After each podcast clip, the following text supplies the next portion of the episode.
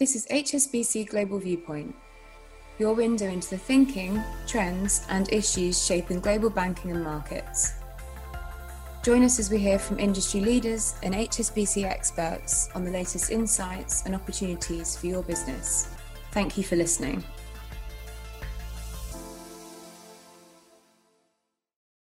Welcome to this HSBC Global Research LinkedIn Live, looking at disruptive technologies. I'm Piers Butler, Head of Global Research Direct, connecting you to world class research. I'm thrilled today to welcome our two speakers Frank Lee, Head of Technology Research in Asia, and David Jose, Thematic Analyst for Disruptive Technologies. So let's start with a sort of quick overview uh, from both our speakers. Uh, David, why don't we kick off with you? Can you give us a sort of quick intro into your disruptive technology framework? Yeah, thank you, Piers. So in our HSBC disruptive framework, we have it in five different phases. So the first phase is called uh, the early disruption, is when essentially where angel investors and venture capitalists get involved. Then we have something called the hype mania. The hype mania is when you get lots of media headlines and people say the technology can solve all the world's problems in one swoop.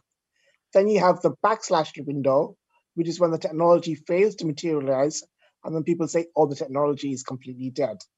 Then the really important stage you get up into is the penultimate one, which is the real application stage, which is when slowly the technology moves up the real applications phase for listed companies and generates some kind of revenues. Then finally, the most important stage is the new normal. This is when the technology generates significant revenues for the companies and disrupts existing business models. Uh, and so this framework helps us identify when the disruptive technology is ready for prime time. Uh, thank you, David. That's um, uh, really a, a, a, good overview. Frank, uh, perhaps you can give us a sense of how crucial um, semiconductor chips are to the world of, of technology uh, and how you keep pace in this fast changing environment. Sure, Piers. I think semiconductors has really uh, been in, in, the focus and attention, especially this year, you know, with the talks of the shortages. Um, I, I, think if you look at why this is such an essential part is that semiconductors is basically the backbone for a lot of disruptive technologies. Uh, so we continue to see you know semiconductor basically in, in all applications. And more importantly in a lot of the, the, the disruptive technologies that we're looking at such as uh, the uh, 3g such as sorry as the, the smartphones and even uh, electric vehicles and going forward ai this is all going to be powered by semiconductor chips. And so I think when you see that, that's uh, basically going to be a key focus. But uh, on, you know, as an example, is the content growth.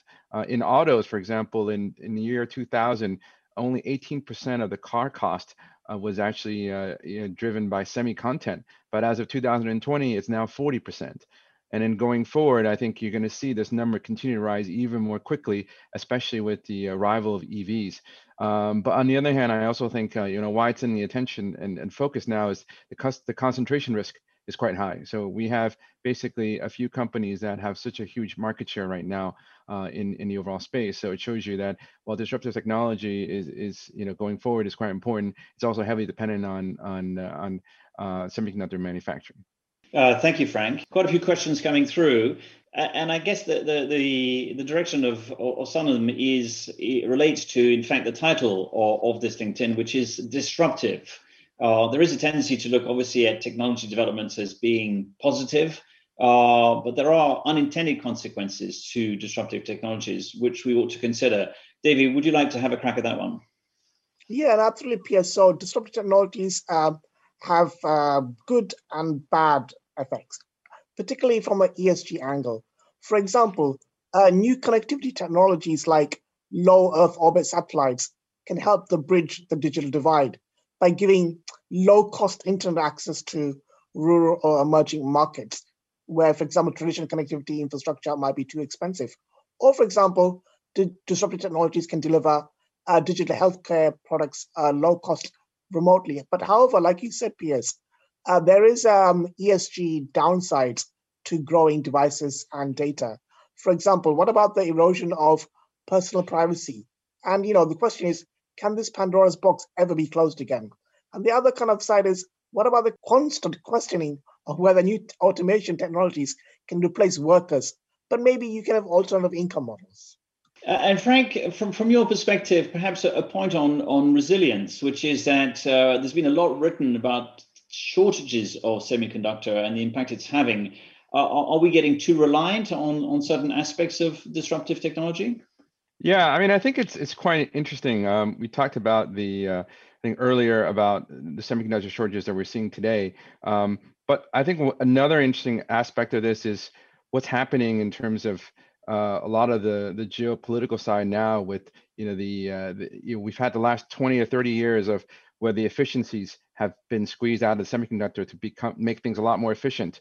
But now we're starting to see basically uh, the U.S., Europe now to want to develop their own semiconductor industry.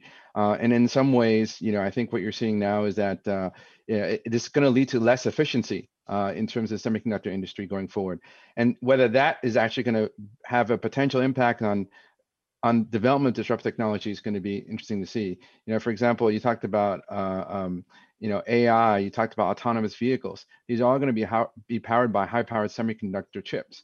But if we're going into a world where it's going to be less efficient and there is a bit more repeti- repetitiveness in terms of building duplicate supply chains, you know, does that kind of slow down the the, the pace of uh, technology or disruptive technology? Uh, I, I think that's something that you know we'll, we'll have to continue to see whether that happens. Interesting. Um, no uh, LinkedIn Live on disruptive technology could uh, happen without questions on blockchain. And I guess the question here is are people too focused on uh, cryptocurrencies and missing the real point, which is blockchain and its impact on uh, on industry and, and how that could disrupt? Um, uh, Davey, what, what are your thoughts on that? Uh, absolutely, 100% Piers. So at the moment, there's a lot of talk and uh, headlines about cryptocurrencies. But from a sector level point of view, uh, we believe blockchain for industry is also very interesting also. Uh, at the moment, for example, we would place blockchain technologies for industry in the real application stage of our framework. So this is where a number of companies are running trials. For example, in the shipping sector, they're using blockchain as part of the eliminating paper process. So which means they can streamline paperwork at ports and vessels. And thus, if you do that, if you digitize the paperwork to blockchain, you can potentially save 20% of shipping costs.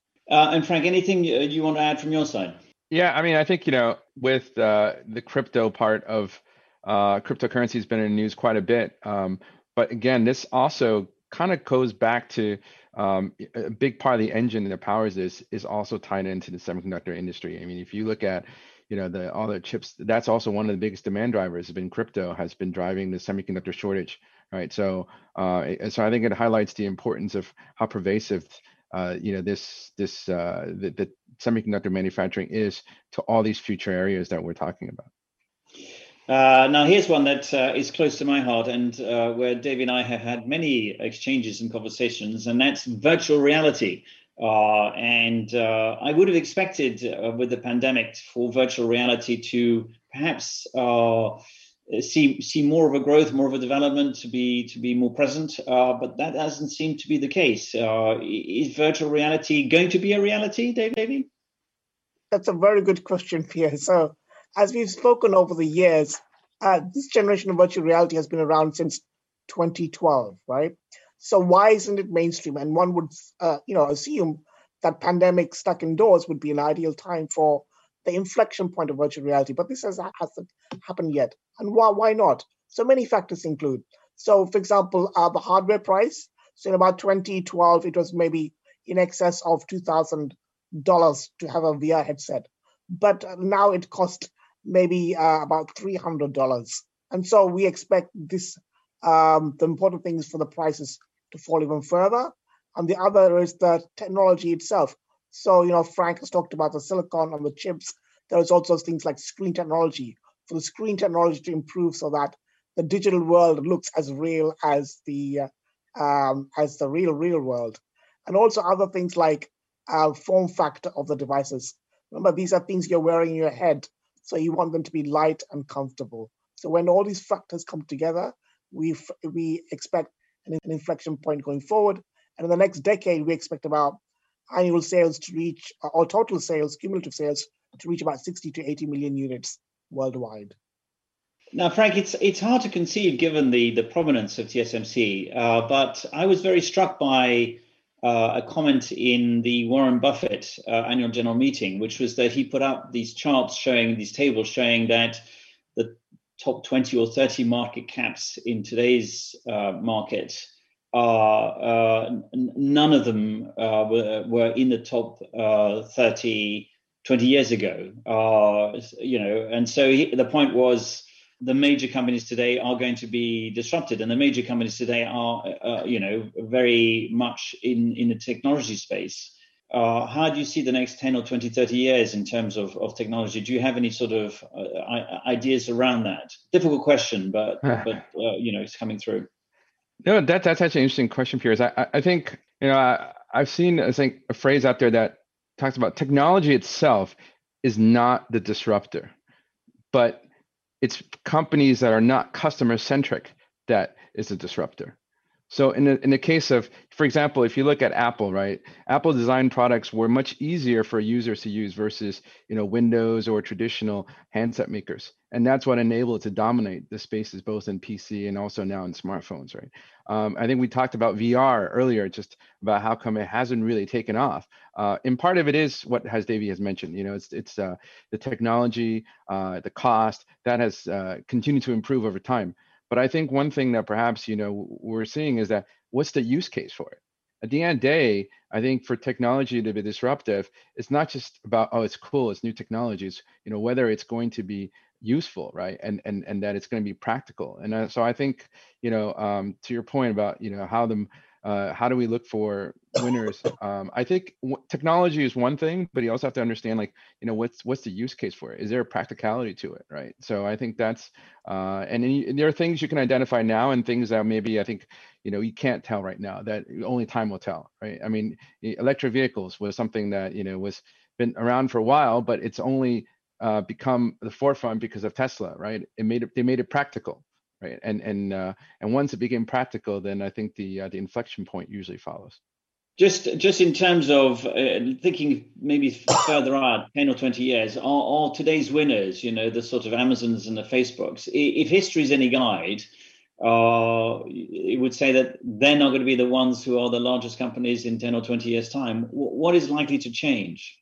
I think uh, there was um, a business analyst called um, Christensen and he called it the innovator's dilemma.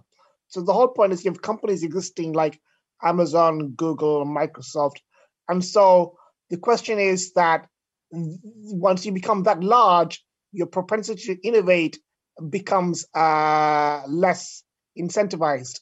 So therefore, what happens is new startups come who basically completely renovate or re, re innovate the technology stack, uh, stack and sort of disrupt the, the incumbents. So essentially, in 20 to 30 years' time, one would expect the history to repeat itself like the past, to have completely new technology companies uh, existing and being the major players. Davey, thank you very much. I think we're up to time. Uh, so, Davey and Frank, thank you very much for joining us today on this LinkedIn Live on disruptive technologies. If you have any questions, do contact us at the following email address askresearch at hsbc.com. And don't forget to check in for our future LinkedIn Lives uh, on our key thematic uh, research. Many thanks. Thank you for listening today. This has been HSBC Global Viewpoint Banking and Markets. For more information about anything you heard in this podcast or to learn about HSBC's global services and offerings, please visit gbm.hsbc.com.